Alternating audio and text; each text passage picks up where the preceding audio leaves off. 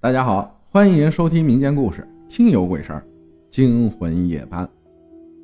我是某公司的一名总经理，在公司干的算是风生水起，每月领着一两万的工钱，生活还算富裕。快过年了，公司忙得出奇，员工们忙里忙外，我也不例外。直到有一天，我的顶头上司，也就是公司的老板，让我加夜班。我也就勉为其难答应了。下班时间到了，员工同事们都回家了。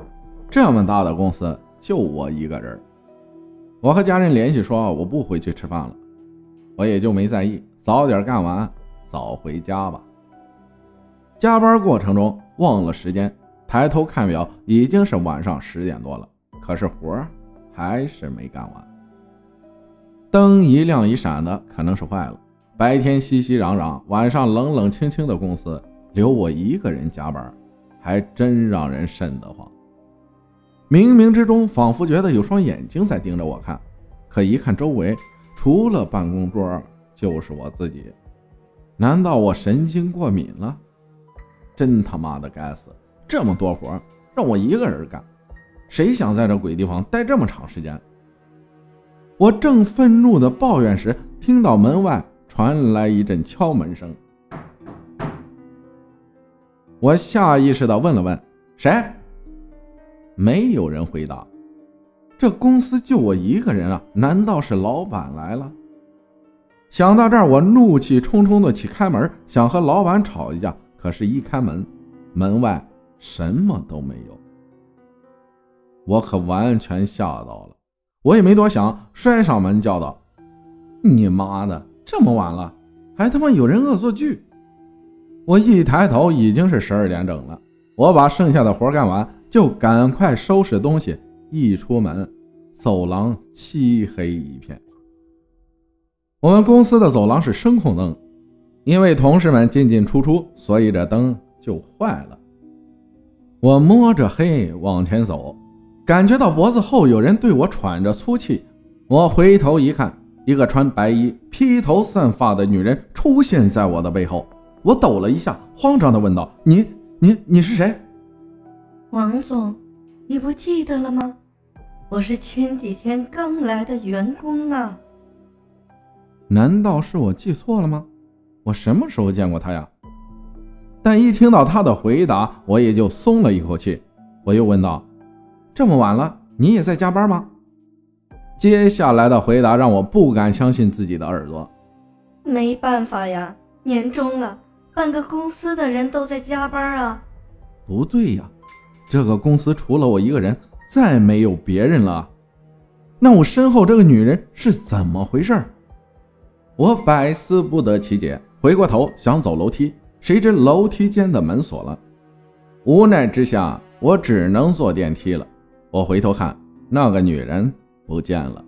走进电梯，我按下了地下一层，因为我是开车来上班的。门关上的那一刻，一只手伸进了电梯间，我赶紧往后靠，一看是那个女人。她说：“抱歉呀，王总，我又回去拿了钥匙，让您久等了。”谁等他了？这个神出鬼没的女人真是把我吓到了。我往电梯上的镜子瞄了一眼。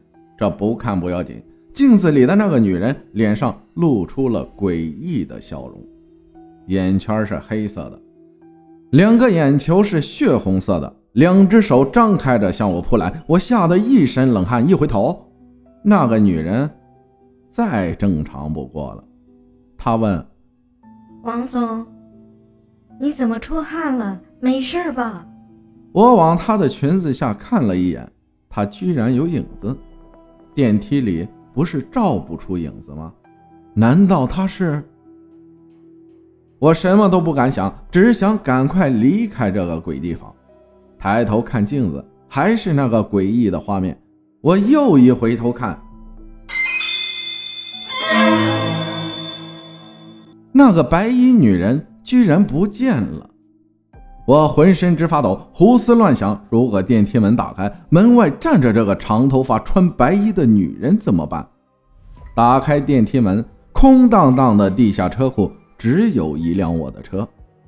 我赶紧上车，急踩油门，飞一般的冲出地下车库。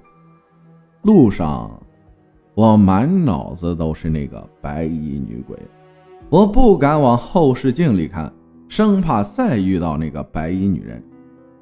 直到那一件事发生后，我只要和同事朋友们提起这件事我就会浑身冷汗。从那之后，只要活没完成的，我再也不敢去加夜班了。不管老板给我多少加班费，一到晚上，我再也没有去过那个公司了。这半年里，我每天晚上做梦都会遇到那个长发白衣女鬼。每到半夜。我都会惊醒，然后再也不敢入睡。半年后，我辞掉了那份工作，找了份新的工作，但永远拒绝加夜班。我的新任老板、同事问我为什么，我都搪塞过去。能不说最好。日复一日，我终于忘掉了那个画面，专心工作，在家有老婆儿子陪伴，我觉得这才是最好的。我觉得做人最重要的是陪伴自己身边的家人，其次是专心工作，尽力能给家人过最好的生活，珍惜才是最重要的。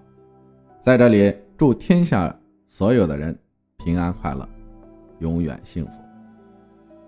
感谢听友壮士走好分享的故事，这愿我三月份的故事今天才分享，然后他今天和我发了微信，我才看到了。感谢大家的收听，我是阿浩，咱们下期再见。